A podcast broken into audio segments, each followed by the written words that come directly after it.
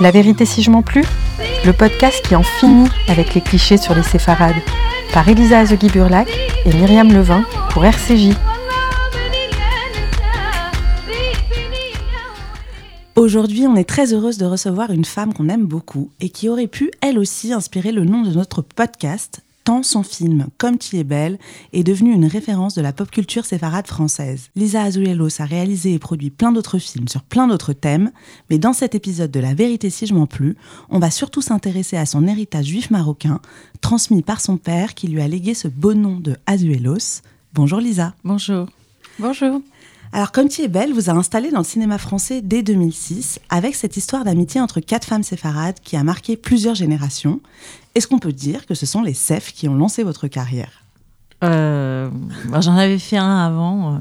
On va dire que c'est les femmes hein, qui ont lancé ma carrière plus. Parce que j'en avais fait un avant avec mon ex-mari qui s'appelait Ainsi soit-elle. Donc, euh, mais ça, c'était ma, ma, signature toute seule. Et c'était justement en réponse au film La vérité si je mens. Parce qu'à un moment, j'avais rencontré les producteurs de La Vérité si je mens, et puis ils m'avaient dit est-ce que ça t'intéresserait et tout. Et puis après, de le réaliser, le, 2, je crois, c'était, ou enfin, de réfléchir à une suite, ou le 3, je sais plus où on en était. Et puis je leur ai dit ouais, mais moi, si je le fais, ce qui m'intéresse, c'est les femmes, puisque c'est ça qui est intéressant. Et ils m'ont fait une gueule pas possible. Ah Genre, euh, bah non, je vois pas ce qu'il y a d'intéressant là-dedans. enfin bon, bref. Et c'est ça, en fait, qui m'a un peu. Euh, j'étais j'étais un peu énervée quoi qu'on me dise que les femmes c'était pas intéressant dans cette culture et je me suis dit euh, voilà je vais me lancer pourquoi vous avez fait ce film en fait? Qu'est-ce que vous voulez montrer de ces femmes séfarades en fait, euh, moi, j'ai pas eu vraiment une, enfance. Euh, la phrase pourrait presque s'arrêter là. De 0 à 8 ans, j'ai été placée dans des pensions pour enfants, très petits donc. Et en fait, j'avais pas de chambre, j'avais pas de, j'avais pas de maison, j'avais donc c'est difficile de savoir qui on est quand de 0 à 8 ans, on n'a pas de, maison, en fait, et qu'on n'a pas de chambre d'enfant, qu'on n'a pas... Bon. Et la seule chose qui était vraiment une référence pour moi, c'est-à-dire quand je sortais, les seuls petits glimpses comme ça que j'ai de mon enfance, c'est ma grand-mère, c'est Farad. Parce que visiblement, j'étais placée chez elle quand j'étais censée être avec mes parents. Et du coup, en fait, la vraie continuité de ma vie, c'est ma grand-mère, c'est Farad. Qui... Euh, ma mère disait tout le temps qu'elle avait toujours les mains dans les boulettes, ce qui n'est pas complètement faux. Et je pense que j'avais vraiment besoin et envie de rendre hommage à ces gens qui ont été les premiers à me nourrir dans tous les sens du terme, affectivement, physiquement, etc. Et est-ce qu'on peut vous demander donc quelle est cette histoire d'Afrique du Nord euh, qui vous vient donc de votre père euh, C'est quoi l'histoire de votre famille euh, marocaine? C'est comme comme souvent, je crois. Enfin, j'ai jamais entendu des histoires très fun de, ouais. de, je sais pas si vous en avez eu vous, mais moi j'ai c'est toujours des histoires assez euh, affreuses. Donc euh, je remonte en fait, moi je m'appelle euh, euh Betsabé en nom hébreu et ma grand-mère donc Betsabé qui était la mère du grand-père de mon père était la légende dit que elle était à, à Fès puisque à la base il venait de Fès et euh, la légende dit qu'il y a eu en fait des, viols de, juifs dans les années 1905, euh, un truc comme ça. Bon. Euh, et du coup, comme elle a été violée, elle a été répudiée, puisque c'est comme ça dans la culture juive séfarade. On t'en rajoute, on t'en rajoute une couche. et, du coup, elle, a été accueillie par, par une femme, sa, sa, sa, tante ou je sais pas quoi, qui était à Tlemcen en Algérie et du coup, euh, ses enfants venaient la voir. Et donc, euh, son fils, qui s'appelait Abraham, est venu euh, la voir à Tlemcen, puisqu'il n'avait plus le droit d'être avec sa maman. Et c'est là qu'il a rencontré ma grand-mère, Ramona, qui à la base était née algérienne. Et donc française en fait, puisque les, les juifs séfarades d'Algérie à cette époque-là étaient aussi considérés comme français. Ce qui a permis à mon père de ne pas faire son permis, son permis, son service militaire. et on était très fiers. Et donc, c'est comme ça, en fait, que les grands-parents se sont rencontrés, donc Abraham et Ramona à Tlemcen. Après, ils repartent au Maroc. Et puis, euh, alors, elle, Ramona, elle était là-bas, elle était placée également, parce que son père avait tué sa mère de jalousie avec des coups de couteau devant elle dans la cuisine. Donc ils ont séparé et placé tous les enfants chez plein de gens. Et elle, elle s'est retrouvée dans cette famille, c'est Betsabé qui l'a recueillie, un peu comme sa fille. Ah voilà. Donc c'est des histoires euh, pas hyper drôles, un peu lourdes, que j'essaye euh, d'enlever de ma mémoire euh, cellulaire, en tout cas, avec moult travaux de kinésiologie et autres. Euh, mais en même temps, euh, bon, c'est l'histoire des femmes séfarades, elle est jamais drôle. C'est-à-dire qu'entre les mariages forcés, puisque Betsabé a eu un mariage forcé aussi, c'est pour ça que j'ai fait mon premier court métrage euh, sur le thème des mariages forcés. C'est quelque chose qui me touche énormément. la jalousie, tuer les parents, enfin bon, tous ces trucs-là. Je viens d'un truc un peu comme ça, et, en fait, mon enfance qui est pas marrante est quand même un peu mieux peut-être que l'enfance de mes grands-mères ou de mes arrière-grands-mères. Et euh, voilà. Et après, euh, vous voulez la suite On va en parler, on va en parler. mais en tout cas, on est au cœur de notre sujet justement euh, quand on vous présentait le podcast, c'est de déconstruire un peu cette idée que les séfarades ont toujours une vie hyper joyeuse et font la fête et mangent du couscous. Au bout de deux minutes, on est déjà dans le dur avec des histoires de viol, de femmes. Voilà, c'est exactement ce qu'on veut mettre en avant, c'est que la culture séfarade est beaucoup moins cliché que ce qu'on pourrait penser. Et du coup, votre père était vivait au Maroc ou Oui, oui, mon père est né à Fès en 1935. Il est né le 15 avril, mais il a été déclaré que le 25 avril parce que malheureusement, il y a eu une crise de méningite à ce moment-là et il y a une euh, ses, deux sœurs en fait sont mortes de méningite et juste au moment de sa naissance, il y a eu euh, la mort de sa sœur et du coup euh, paraît-il que son père était tellement euh, mort de chagrin qu'il ben, il a oublié d'aller le déclarer. Il l'a déclaré dix jours après. Et je pense que ça a beaucoup joué dans l'histoire de mon père, cette espèce de fausse identité. En fait, euh, c'est drôle, mais euh, on dit dans la culture juive que ce qui compte, c'est l'écrit. C'est-à-dire que si c'est écrit que ton nom, c'est ça, eh ben c'est même s'il manque une lettre, eh ben, en fait, c'est cette vibration du nom qui va compter pour toi. Quoi. Je me suis toujours demandé s'il avait été déclaré normalement, s'il aurait eu la même vie en fait. Parce que, euh, parce que je pense qu'il y a toujours eu un côté un peu rebelle. Lui, c'est vraiment quelqu'un qui a détesté la colonisation, les Français, mais c'est ces enculés. Bon, il était vraiment très, très, euh, très vénère. Après, j'ai essayé, euh, à la fin de sa vie, j'ai essayé de lui faire expliquer aussi.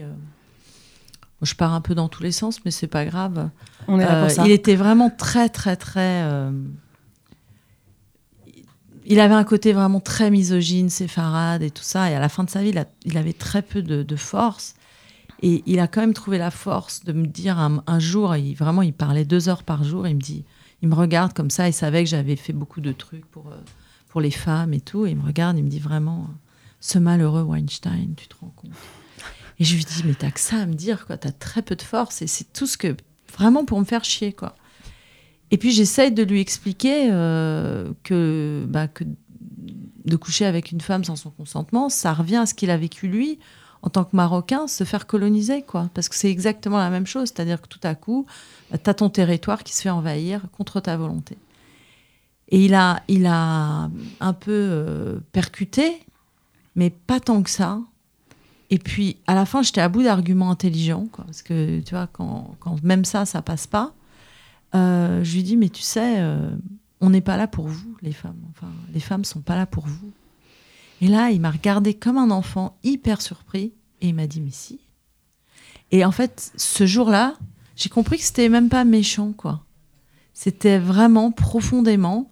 Il y a, y a quand même ça aussi dans cette culture, savoir que les femmes sont là pour les hommes, c'est-à-dire que pendant toute une des, des milliers d'années, ils n'ont pas vu qu'il y avait aussi une existence propre.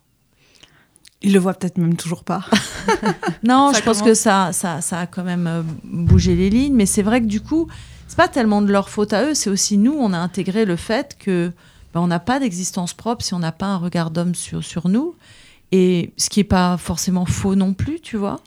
Et euh, je parle, tu vois, comme une femme euh, qui a vécu beaucoup de temps dans ma vie seule.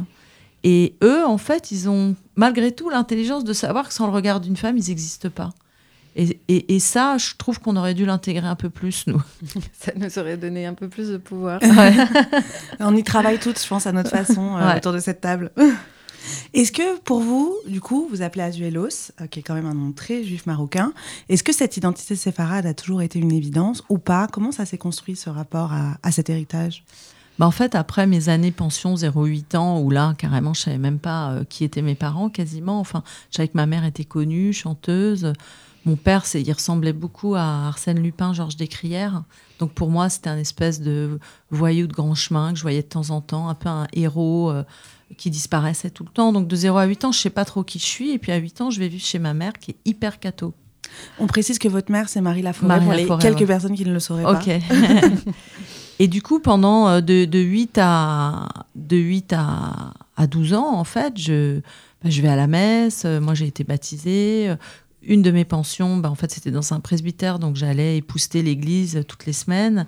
Et je me suis toujours sentie très très proche des églises, un peu comme dans le film de Gad. J'ai une passion pour la Vierge Marie, pour Jésus, enfin bon. Mais j'ai toujours un peu intégré leur euh, judéité, puisqu'en fait, euh, ces gens-là étaient juifs, quoi, quand même. Pour, euh, Et donc jusqu'à 12 ans, pour moi, la culture séfarade, c'est je sais même pas que ça fait partie de moi. De temps en temps, voilà, je vous dis, j'ai ma grand-mère, je vais chez elle et je trouve que c'est le seul endroit où je mange bien, où on est gentil avec moi, où on me donne à manger, on me serre les joues, on me dit que je suis belle, etc. Donc, je, j'aime aller là-bas, mais c'est des étrangers pour moi. C'est, je me sens pas. Euh, puis, je, je, sens qu'on me fait quand même sentir que je suis pas juive. les fêtes juives, parfois, j'ai fait des pessards qui durent des heures. Je m'endors à table. Mon père, une fois, m'a mis une claque, il m'a dit réveille-toi. Enfin bon, bref, c'était pas agréable pour moi. Enfin, une fois, ils ont voulu me coller euh, dans un espèce de scout euh, aux élites, je crois, ou euh, les scouts juifs. Et, là, mon, mon, petit frère, j'étais avec mon petit frère, il est allé faire pipi. Ils ont vu qu'il n'était pas circoncis. On a été un peu montré du doigt, genre ah ils sont pas juifs et tout. Je, ressentais vraiment un truc comme quoi je faisais pas partie du tout de ça, quoi. Et, et, du coup, je trouvais ça un peu violent. Pour moi, j'étais petite et quand mon père m'appelait, il me disait T'as fait qui pour? Je disais Ben non, on n'est pas. Tu vois, c'est la rentrée, papa, on peut pas rater. Il me dit C'est tous les juifs. Je lui dis Ouais, mais bon, moi, j'étais petite, quoi. Enfin, pour moi, c'était tout le temps imposé de manière assez violente, tout ça. Et puis à l'âge de 12 ans, euh, ma mère est repartie vivre en Suisse et elle m'a collé chez mon père qui m'a emmenée euh, au Maroc à, la bar mitzvah d'un fils de ses meilleurs amis, qui restait un de mes meilleurs amis. Et là, j'ai découvert la partie que tout le monde connaît, la partie euh, luxuring, quoi. voilà, là, j'ai vu ce que c'était les juifs gays, couscous, buffet, bar mitzvah, la chaleur du Maroc. Euh, en plus, évidemment, je suis tombée amoureuse de tous les garçons, donc je me suis dit, c'est là que j'habite, quoi. Et pour moi, l'évidence, ça s'est fait au Maroc, dans cette bar mitzvah, où j'ai dit, mais ça, c'est mon monde, ça, c'est joyeux, ça, c'est ce que je veux dans ma vie. Quoi. Et ça a tout changé Ça a tout changé, puisque je suis partie vivre chez mon père. J'ai basé ma mère, en gros, quoi. Euh, je l'ai appelé, euh, je me rappellerai toujours de l'hôtel El Mansour à, Casablanca. Et euh, j'ai dit à mon père, j'ai dit, t'es sûr que c'est OK que je vienne vivre avec toi? Il m'a dit, ouais, ouais, c'est OK. Et, j'ai appelé ma mère et je lui ai dit écoute, ça sert à rien de me préparer une chambre, je reste chez mon père. Et puis il y a eu un blanc, elle a raccroché et puis elle m'a pas parlé pendant trois ans après. Ah ouais, quand même. Donc ça, ça m'a coûté cher ce choix. Euh, bon, c'est pas qu'elle s'occupait énormément de moi non plus, mais ça m'a coûté cher parce que tout à coup, je me suis vraiment coupée de la partie que je connaissais. En fait, je rentrais, j'ai lâché le, ben, le connu pour l'inconnu. Et mon père n'était pas non plus un mec, euh, voilà, c'est le vrai chef, euh, hyper coureur de jupons, il était en boîte toutes les nuits. Euh. enfin, c'était vraiment, c'était Patrick, quoi. Tu vois, et en plus classe quand même. Il, il, était très très classe quand même. Et du coup, ça a été comme un, bah, c'est un vrai choc culturel. Et en même temps, j'étais comme un poisson dans l'eau. C'était très étrange. Comme si une partie de mes cellules, de, de ce qui vibrait en moi, était enfin apaisé d'avoir récupéré la partie qui lui manquait. Que vous avez plus lâché après? Que j'ai plus lâché, avec évidemment le rapport amour-haine qui s'impose euh, avec cette tradition quand on est une femme, avec cette religion aussi, avec ces, tout ça. Enfin, je veux dire, euh, c'est lourd, hein. c'est très lourd, et en même temps, c'est très joyeux et c'est magnifique. Euh, et quel rapport vous avez avec la religion juive alors Alors, moi, donc à partir de 12 ans, bah, je fais tous les Shabbats, tous les samedis. Mon père n'était pas chômeur Shabbat, mais il, il essayait de pas fumer, ou alors il, il essayait de pas foutre grand chose le samedi, mais il n'arrivait pas à arrêter de fumer. J'arrive pas à me rappeler. En fait. Euh, on faisait évidemment toutes les fêtes juives, les, les, grandes tablées, les machins. Enfin bon, bref, de 12 ans à euh, grosso modo à l'âge de 50 et quelques. Euh, j'ai fait toutes les fêtes juives, voilà, les Rosh Hashanah, les Kippour, les Pessars, euh, etc. La seule qui faisait pas, et c'est la seule qui est vraiment sympathique, c'est Soukot. Ah il a oui. jamais fait Soukot, il a jamais fait de petite cabane. Je crois que le côté construction bricorama, ça devait pas trop lui plaire. C'était vraiment euh, un fudge de la nuit, quoi. Et le côté euh, cabane, on va construire une cabane tous ensemble. Il y avait un côté euh, Mikado qui devait pas trop lui plaire, quoi. Donc j'ai toujours fait un peu toutes les fêtes religieuses, enfin pas un peu, même à fond, sans trop y croire, puisque moi j'ai quand même été élevée Jésus, ag- agneau de Dieu, qui enlève le péché du monde et compagnie, quoi. J'allais beaucoup à la messe. Donc en même temps, je savais qu'il y avait autre chose qui existe. C'est-à-dire que pour moi, c'est pas la seule option du- du monde, mais c'est une option. Et puis surtout, la Bible fait partie de la culture. Moi, quand j'allais au catéchisme, on étudiait la Bible. Donc, euh, je me suis mise à intégrer les deux religions comme une seule à l'intérieur de moi. Et euh, donc, jusqu'à l'âge de 20 ans à peu près, j'ai pratiqué la religion juive. Souvent, j'allais à Kippour. Euh, j'ai rarement jeûné parce que ça m'a toujours fait chier, en fait. Mais par contre, j'aimais bien faire le tour des, synagogues, voir les gens, etc. Euh, je trouvais ça hyper euh, gai. euh, J'aimais bien aller sous le châle au moment du chauffard. C'est un, un moment qui m'émeut encore. rien que d'en parler, ça pourrait presque me faire pleurer. je trouve que c'est un moment qui est très, très, très beau. J'adore le chauffard, en fait. Comme dirait Gad, chauffard, so good. hein. Et euh, il y a vraiment euh, plein de choses que, qui m'ont nourri, qui m'ont porté, que je connais par cœur. Donc je me sens hyper juive, sauf peut-être quand je suis avec les juifs. Parce que souvent, ils m'énervent. C'est tellement juif en même temps. Mais c'est ça. C'est c'est le seul retrouve. endroit où je peux me permettre de pas pouvoir les saquer. et dès que je suis en dehors, je suis hyper juive. Et j'aime me considérer comme juive, et j'aime me considérer comme catholique, et j'aime me considérer. En fait, ce que je dis, c'est que moi, j'aime Jésus. Voilà. Et Jésus, il était profondément juif. Et sa mère aussi, d'ailleurs. Et j'aime pas ce qu'il y a avant, j'aime pas ce qu'il y a après. Mais en fait, Jésus, c'est à la fois catho et juif, et je me dis, il est comme moi. En gros, c'est mon mec. Dans ma tête. je me suis dit, bon, c'est lui le, le héros en tongue, hyper beau gosse, avec les cheveux longs. euh, voilà, comme on le voit, un peu barbu, hipster. En fait, tous les hipsters ressemblent à Jésus aujourd'hui. Donc vous allez faire la suite du film de Gad en fait.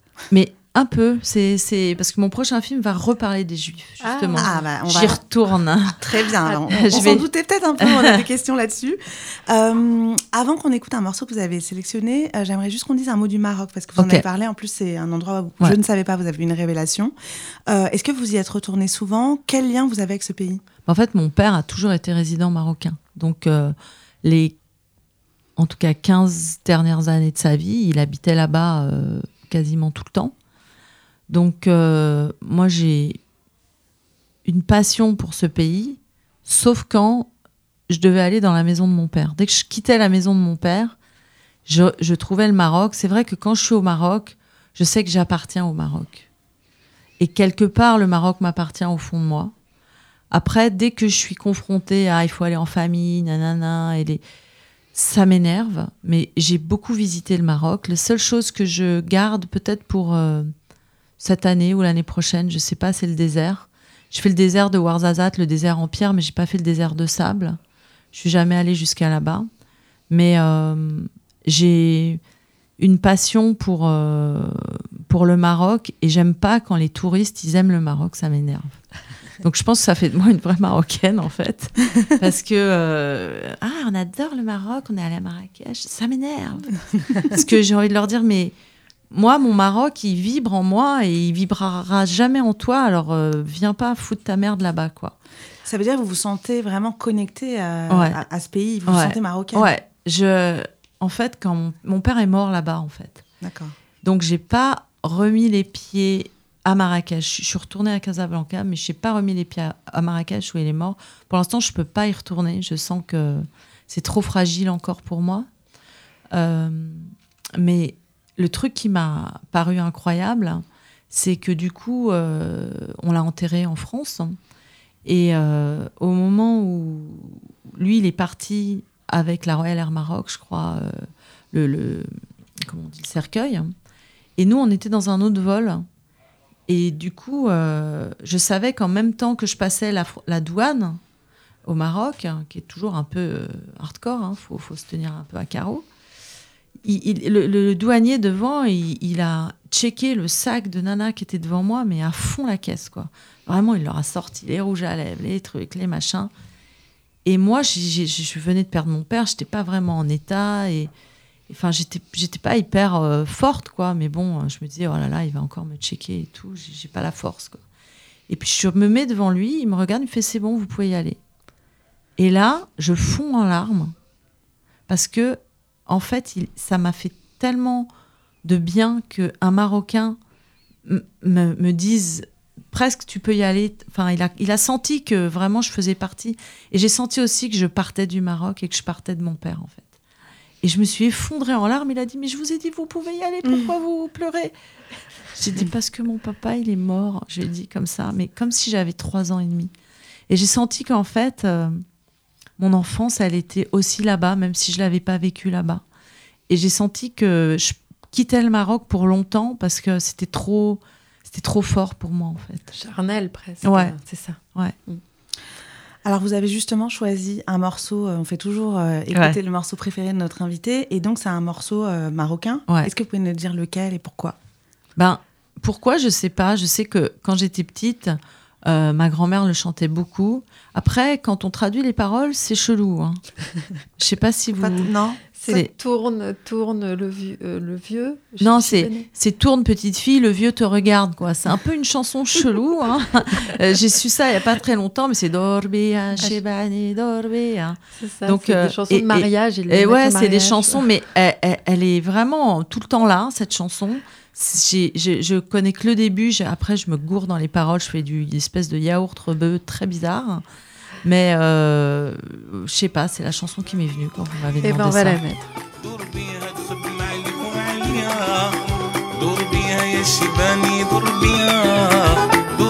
تخدم عليك وعليا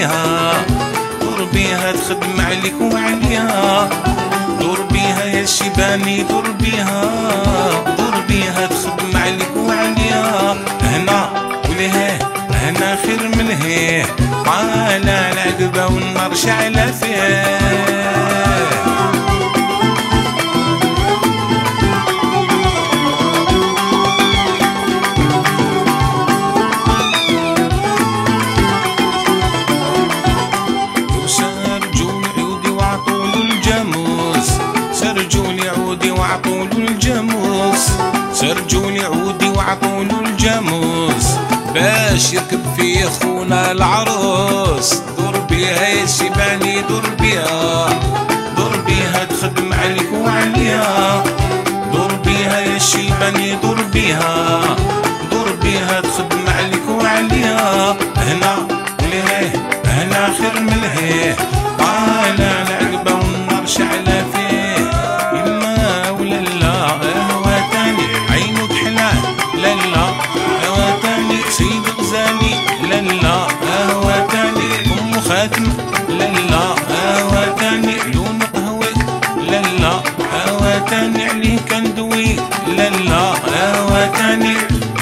وجدوا الحرير شوفوا بعيني. كيك شبيلة مقتلوها غير الكاس الحرمي. وجاب خبرو يما ولا لا؟ هو تاني. عينك حلاء لا لا. هو تاني. فمو خاتم. لا لا. هو تاني. صدر لوحة لا لا. لونه قهوي. لا لا. هو تاني. عليه كان دوي ولا لا هو تاني يما وجدوا الحرير شوفوا بعيني.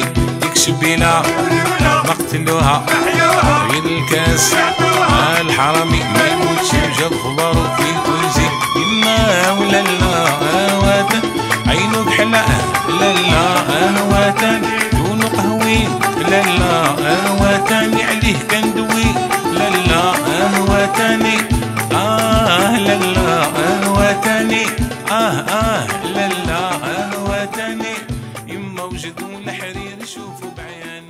envie de danser.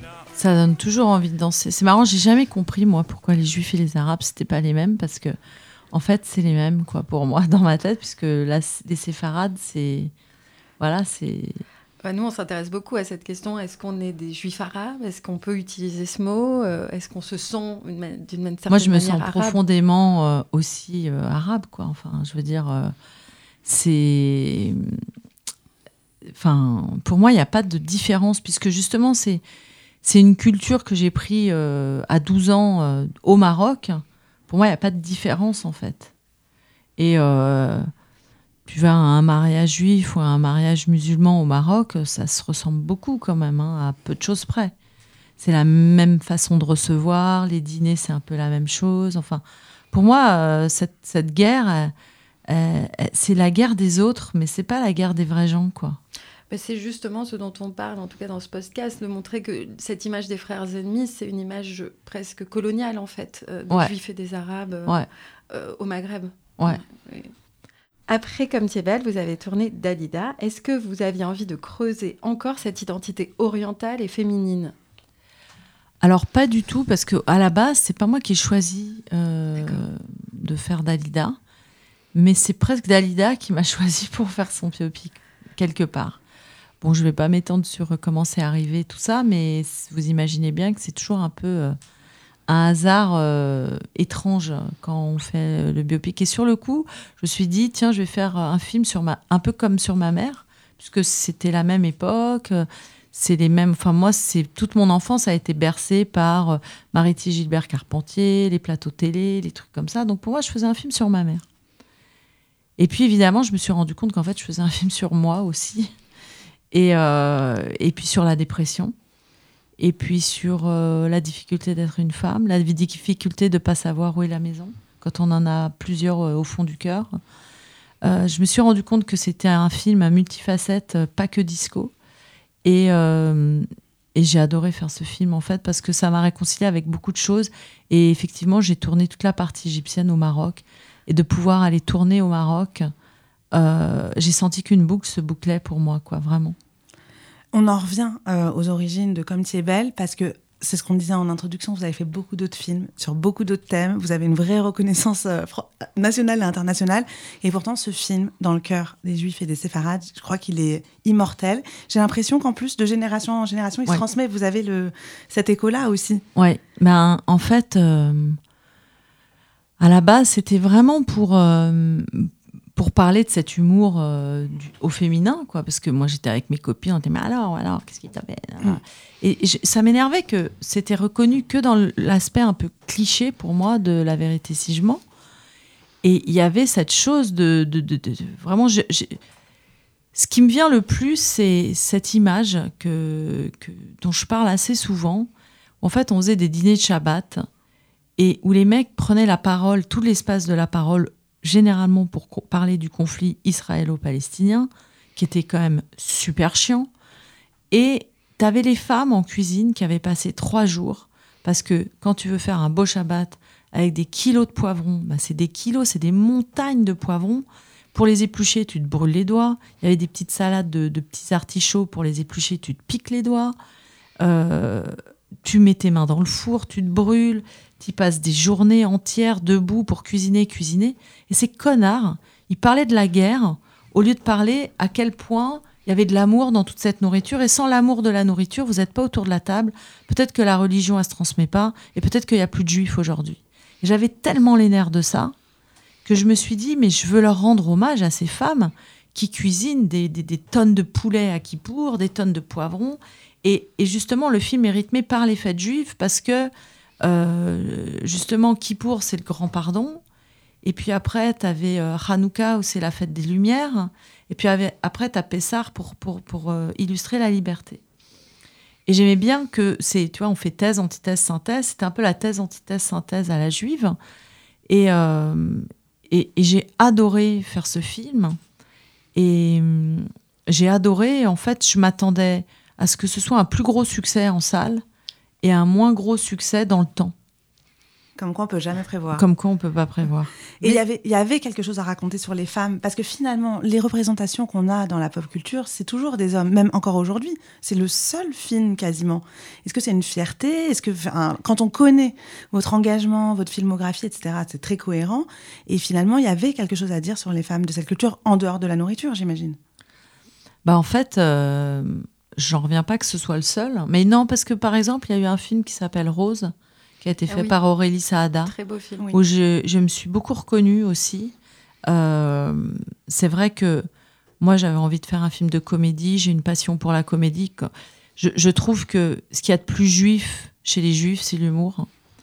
Euh, et probablement l'amour aussi. Mais l'amour, ils sont trop pudiques, donc c'est chiant, ils n'arrivent pas à, je sais pas, ils n'arrivent pas à gérer le truc.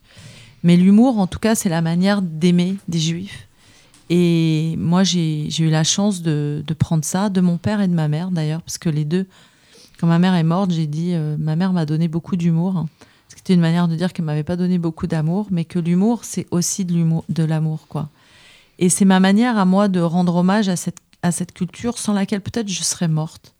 Parce que morte de faim, et morte de faim affective, euh, morte de manque de maison, morte de manque de regard, morte de manque de nourriture, mor- morte de plein de choses. Et cette culture qui m'a tant nourrie, euh, malgré elle, puisque euh, vraiment on n'avait pas le droit à la parole à table, enfin vraiment j'étais entourée de connards quoi, qui étaient tout le temps en train de se disputer, de parler de sujets dont tout le monde se foutait. Et nous, en fait, dès qu'on ouvrait la bouche, mais c'était c'était comme si on ah putain t'es là, tu vois, comme si on leur faisait peur dans une pièce noire quoi, tu vois, c'est presque. Et, j'ai toujours trouvé ça hallucinant parce que euh, je trouvais ça tellement plus intéressant de parler avec les femmes. Tu vois, quand on débarrasse dans la cuisine ou quoi, c'est là que ça se passe en fait le, le vrai truc. Et d'ailleurs, euh, on parle de la culture séfarade, mais toutes vos femmes, hein, et dans tous vos films, elles sont très libres au fond Ouais. de leurs désirs. Ouais. Leurs désirs sont vibrants et elles sont libres. Et d'ailleurs, comme belle, c'est une histoire de femmes qui se libèrent et qui Ouais. sont libres au final. hein. Bah, c'est pour ça que ça finit avec Pessard, parce que c'est passer de l'esclavage à, à la liberté. Et ça se fait pas sans, bah, sans problème. J'ai- j'ai- je me rappelle, j'avais une, une- une copine qui m'a dit Oh, ma copine, elle est allée voir ton film. Bah, après, direct, elle a demandé le divorce. j'ai fait Waouh Mais en fait, c'est le film que j'ai fait, surtout moi, après mon enfermement dans mon mariage. Euh, J'avais besoin de parler de, de la force que ça prend aussi de, de vouloir euh, être une femme libre.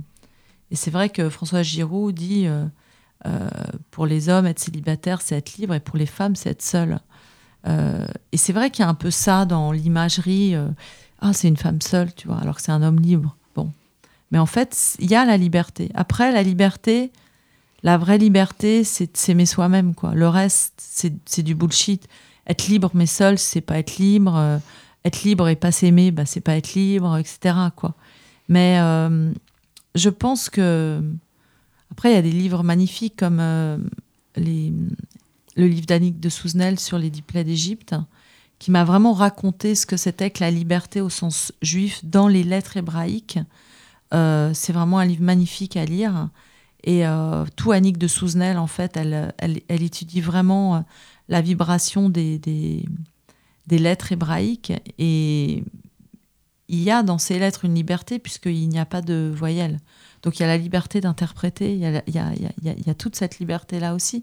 Je pense que, voilà, bizarrement, le peuple juif est à la fois un peuple très libre, un peuple qui a été mis et qui se met parfois aussi beaucoup en ghetto. Et donc c'est assez bizarre ce rapport à la liberté chez les juifs. C'est pour ça que j'adore Pessard. moi. Et qu'est-ce que vous transmettez à vos enfants de, de toute cette culture, de, tout- de toute votre histoire euh, qui est difficile, vous l'avez dit vous-même Euh, Alors là, peut-être que j'ai un peu merdé parce que justement, euh, j'ai du mal, moi, à imposer les choses aux autres et mes enfants compris. Et comme je, ne dis- je ne suis pas officiellement juive, puisque ma mère n'est pas juive, donc euh, je ne suis pas reconnue. Si je voulais me marier avec un juif, ce serait une tannée, là. Euh, donc je suis pas officiellement juive et je me sens pas non plus officiellement catholique. Donc mes enfants ne sont ni circoncis ni baptisés. Euh, ils sont donc euh, hors religion. Et je me suis toujours dit, s'ils veulent une religion, bah, ils la choisiront, quoi. Et hum, j'ai pas voulu circoncire mon fils parce que bah, mon mari était pas juif. À l'époque, c'était surtout pour cette raison-là. Mais c'est aussi parce que je considérais que c'était une mutilation inutile et que si on veut s'allier à Dieu, il y a peut-être d'autres manières de le faire, en tout cas euh, au XXIe siècle. Et euh, j'ai pas bien transmis. Ce qu'on a transmis, c'est qu'on a fait toutes les fêtes juives ensemble. Malheureusement, je dois avouer qu'à la mort de mon père, bizarrement, euh, j'ai plus jamais été invitée euh, par ma famille euh, à aucune fête. Quoi. C'est très étrange. D'accord, ça a été comme une fin. De... Ça a été vraiment la fin de ça. Ah oui. Ouais. Et vous, et vous avez pas voulu euh, refaire d'une autre façon? Alors moi maintenant, je fais des shabbats moi-même. Euh, là j'habite à- aux États-Unis, donc aux États-Unis, euh, il n'y a même pas de question. C'est-à-dire que tous les vendredis, chez mon boucher, bah, il y a de la challah euh, que j'achète. Euh, bien que je sois gluten-free et que je ne mange pas de pain, mais bon. pour La challah, c'est pas du pain. La challah, c'est pas du pain, voilà. Euh, J'ai mon ami euh, que j'adore aux États-Unis, qui est juif du Maroc aussi. Euh, on, a, à peu près le, le même âge et on est de la même génération. Et son père connaissait mon père et on s'est retrouvés là-bas. Et en fait, c'est ma nouvelle famille là-bas, c'est les juifs de là-bas, quoi. Mais mes enfants, du coup, comme ils sont restés en France, eh ben, ils sont, c'est vrai, pas hyper proches de leurs cousins du même âge et tout ça. En fait, ça s'est un peu arrêté pour eux et ça les a rendus extrêmement tristes. Et j'ai pas réussi à transmettre puisque moi, j'avais pas, euh, j'ai pas appris. euh, en fait, euh, ils, sont sans religion et je pense que, en ce sens, ils représentent bien le 21e siècle. Et en même temps, ils ont été hyper attristés, par exemple, qui, pour dernier, de- d'être invités nulle part, que personne leur dise est-ce que tu veux venir à la maison ce soir, etc. Et ils- ils- ça leur manque, quoi. Donc ils ont un désir quand Ils même. ont un désir. Ah bah, ils ont un désir. Euh, là, cet été, euh, on s'est mis à faire une dafina euh, alors qu'il faisait 6000 degrés dehors. Euh, voilà, ils ont un désir, ils ont cette culture, ils ont, ils ont été élevés là-dedans. Ils se sentent euh, un peu juifs, mais pas complètement juifs. Vous, le fait d'être à Los Angeles, vous l'avez évoqué. euh, bon, déjà, le fait de partir, moi, je voulais vous demander, est-ce que c'est quand même quelque chose de très juif, de- du juif errant, de la juive errante? Est-ce que c'est quelque chose que vous avez l'impression de reproduire Ouais. en, en faisant ce départ? Ouais, et d'ailleurs, c'est c'est hyper gai et c'est hyper douloureux parce que je pense que ça vibre sur justement, aujourd'hui, souvent, je me dis, je sais plus où j'habite. Je sais plus.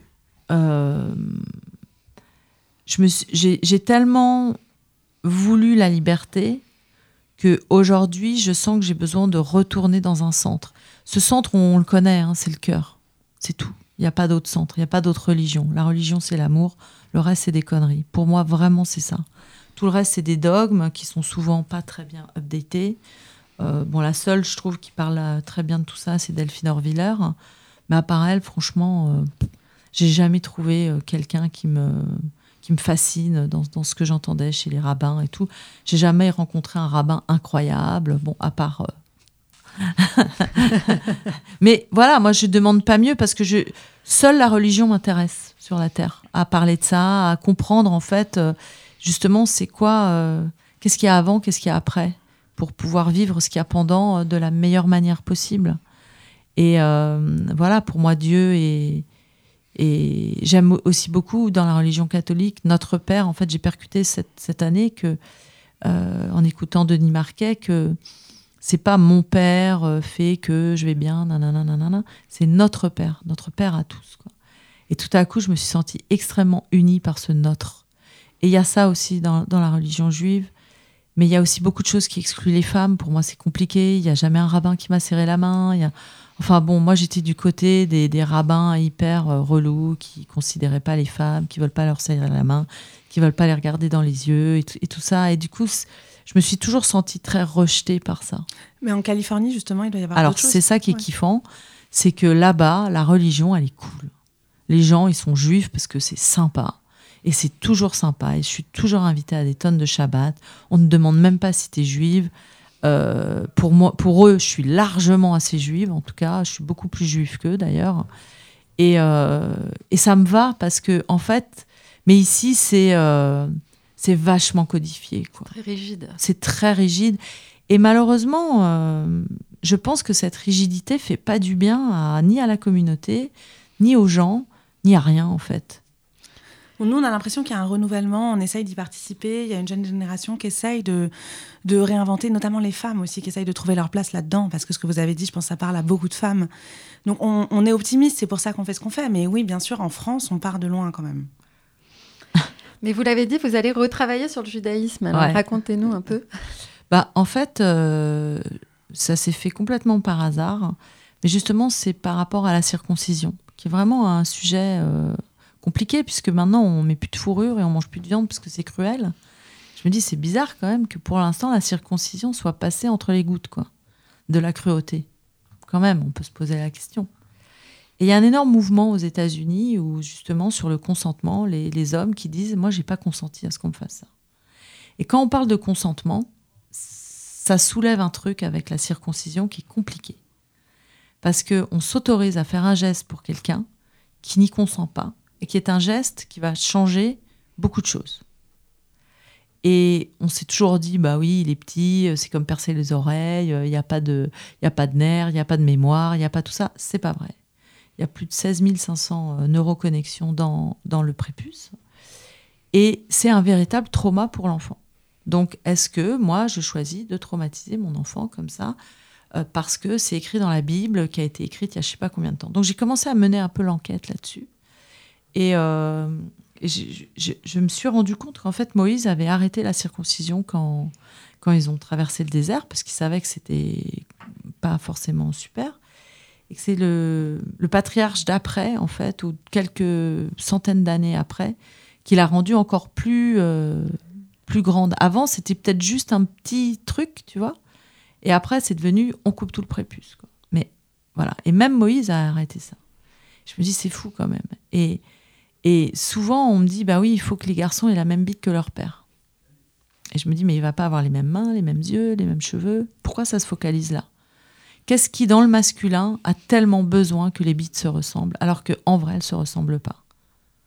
Qu'est-ce qui fait qu'on a ça dans la tête, qu'on trouve ça normal? Qu'est-ce qui se passe? Et donc, j'ai voulu réfléchir à tout ça, parce que en ce moment, je pense qu'il faut se poser des questions sur le masculin. Les femmes, on a tout dit. euh, voilà, maintenant, c'est à nous de faire notre place. Et notre place, en vérité, il faut la faire à l'intérieur. Voilà, faut arrêter de se sentir imposteur, faut arrêter de se sentir euh, pas libre, faut arrêter de se sentir euh, esclave. Et puis, il faut trouver vraiment qu'est-ce que c'est qu'être femme? Et peu de femmes ont cette réponse, en fait, parce que c'est tellement. voilà, surtout en France, on est la femme de quelqu'un et on est aussi une femme. Tu vois, aux États-Unis, tu as woman et wife. Mais ici, c'est le même mot, quoi. Donc, euh, bon. Bref. Mais c'est important, je trouve, aujourd'hui, de parler du masculin parce que, en fait, nous, on s'est posé toutes les questions, puisque vu qu'on n'avait pas de place, pas de la parole, pas rien, pas de compte en banque, pas le droit d'avorter, pas le droit de. Enfin, on avait le droit de rien. De ce droit de rien sont nées toutes les questions et, et tous les questionnements. Les réponses sont pas forcément les bonnes, sont pas forcément. On est peut-être au milieu du guet, tu vois ce que je veux dire, mais on a traversé. Les hommes, qu'est-ce qu'ils ont eu à traverser pour l'instant? C'est parce que nous, aujourd'hui, on bouge et qu'on dit Ah, on n'est pas contente, euh, nanana, que ils disent Mais qu'est-ce qu'elles ont? Pourquoi Qu'est-ce qui se passe? Mais on est là pour elles, elles bossent pas. euh, euh, c'est pour qui veulent bosser. Moi, si elle veut pas bosser, il y a pas de problème. Je suis là pour bon. Et du coup, on se retrouve dans des trucs tout bizarres. Et eux, bah, ils se sont pas posé la question qu'est-ce que je fous là? Et c'est quoi mon rôle d'homme? Et c'est quoi être un homme digne d'une femme? Parce que pour eux, c'est tu vois, on est là pour eux, quoi. Souvent, en tout cas, surtout dans la culture séfarade. Alors, il y a moins ça aux États-Unis. Mais aux États-Unis, les gens, ils se touchent plus, ils se parlent plus, ils se regardent plus, ils s'aiment plus. Enfin, bon, c'est horrible, quoi. Et euh, donc, maintenant, tout est sur le trans. Mais euh, avant de trans euh, quoi que ce soit, il faudrait quand même qu'il y ait une rencontre homme-femme. Donc le prochain film, si on comprend, ce sera un film sur les hommes? C'est un film sur la circoncision, réellement. C'est un, un futur père qui dit à son père, donc, euh, j'ai décidé de pas circoncire mon fils. Waouh À un dîner familial, euh, imagine, bon, c'est quelque part entre Festan et le prénom, quoi. Ça se passe pas hyper bien, tu peux bien t'en douter, et chacun a raison. En fait, moi, je veux pas dire c'est mal ou c'est bien de circoncire, c'est pas mon sujet. Mon sujet, c'est à une époque où on se pose les problèmes de consentement, de cruauté, de, etc. On en est où à ce niveau-là? Et c'était surtout pour l'Amérique, parce qu'en Amérique, ils circoncisent même les non-juifs. Oui. En fait, pour les juifs et les musulmans, quelque part, c'est marqué dans le bouquin. Bon, ben, vas-y, quoi, tu vois, si t'as pas envie de sortir. Mais il y a un gros mouvement chez les juifs aujourd'hui, aux États-Unis et aussi en France, qui commence à remettre ça en cause parce que maintenant, ce qu'on sait, ce que ça fait au cerveau, les, les neuroconnexions, le trauma à l'endroit où tu vas faire l'amour. C'est quand même un, un sujet, ça, quand même. Ça dit quelque chose, ouais. Ouais. Ça dit quelque chose qui n'est pas neutre. Et moi, je veux juste dire, c'est pas neutre. Voilà. Très bien. Bon, bah on a hâte. On a hâte, exactement. Et ben, merci infiniment d'être venu nous voir lors d'un court passage à Paris, puisque Merci. vous repartez demain. Ça donne envie de revoir vos films. En attendant de découvrir le prochain, est-ce qu'on n'écouterait pas un petit extrait ou la bande-annonce de Comme tu es belle pour nous donner envie Allez. de Allez, le un petit kiff, un petit kiff. Lui alors, il peut me prendre comme ça par les cheveux, il peut me traîner sur le sol, You Grande. Il me fait l'amour sans même me demander mon prénom. Il me jette après. Je fais le plus grand kiff de l'histoire des kiffs. Mais quelle journée de merde C'est le chauffeur de papa qui va t'emmener. Hein et c'est comme ça, c'est décidé. Voilà, je t'embrasse, là je suis débordée. Tu vas pas laisser un mec se mettre en train un mec. C'est mon mari. T'as tout là Qu'est-ce qu'il y a qui te manque? Rien, elle est rentrée chez elle, elle a dit non. Mais c'est pas possible, toi. Hein. Je vais pas aller dîner avec un mec que je connais pas, alors qu'eux, ils traitent comme une boniche pendant qu'ils matent leur foutre. Hey Mais vous étiez aussi beau tout à l'heure Absolument pas. Il fait pétasse mon t-shirt. Non Mais les pieds, grave. Paul Blamberg, Isabelle Azoulay, my wife. Your wife? Non, ex-wife. Qu'est-ce qu'il fait là? File des contracts, like chez vous. Oh là là Comment tu veux que je trouve un mari en regardant des DVD avec toi toute la journée? Mardi 4, ça te va? Euh, eh ben, je, je regarde, je regarde. Ah, le, le 4, ça va être un peu compliqué là. Tu sais quoi? Je veux plus jamais que tu parles comme ça de ma vie. 40 ans de France pour que ma fille, elle épouse sa bonne. Mais c'est juste pour les papiers, c'est pas un mariage d'amour, merde T'es sérieuse? Mais oui, je suis très sérieuse. Je savais pas que j'étais malheureuse avant. Ah non mais là, attends, mais ça c'est le grand problème du bonheur. Un jour, ton fils, il va devenir pédé. Marc le tien aussi. Je vous promets la voiture. Merci Lisa, Angelos, à bientôt. Merci. La vérité si je m'en plus est un podcast produit par Milim, de Elisa Azoguiberlac et Myriam Levin, musique du générique Sarah Pérez, alias Charou.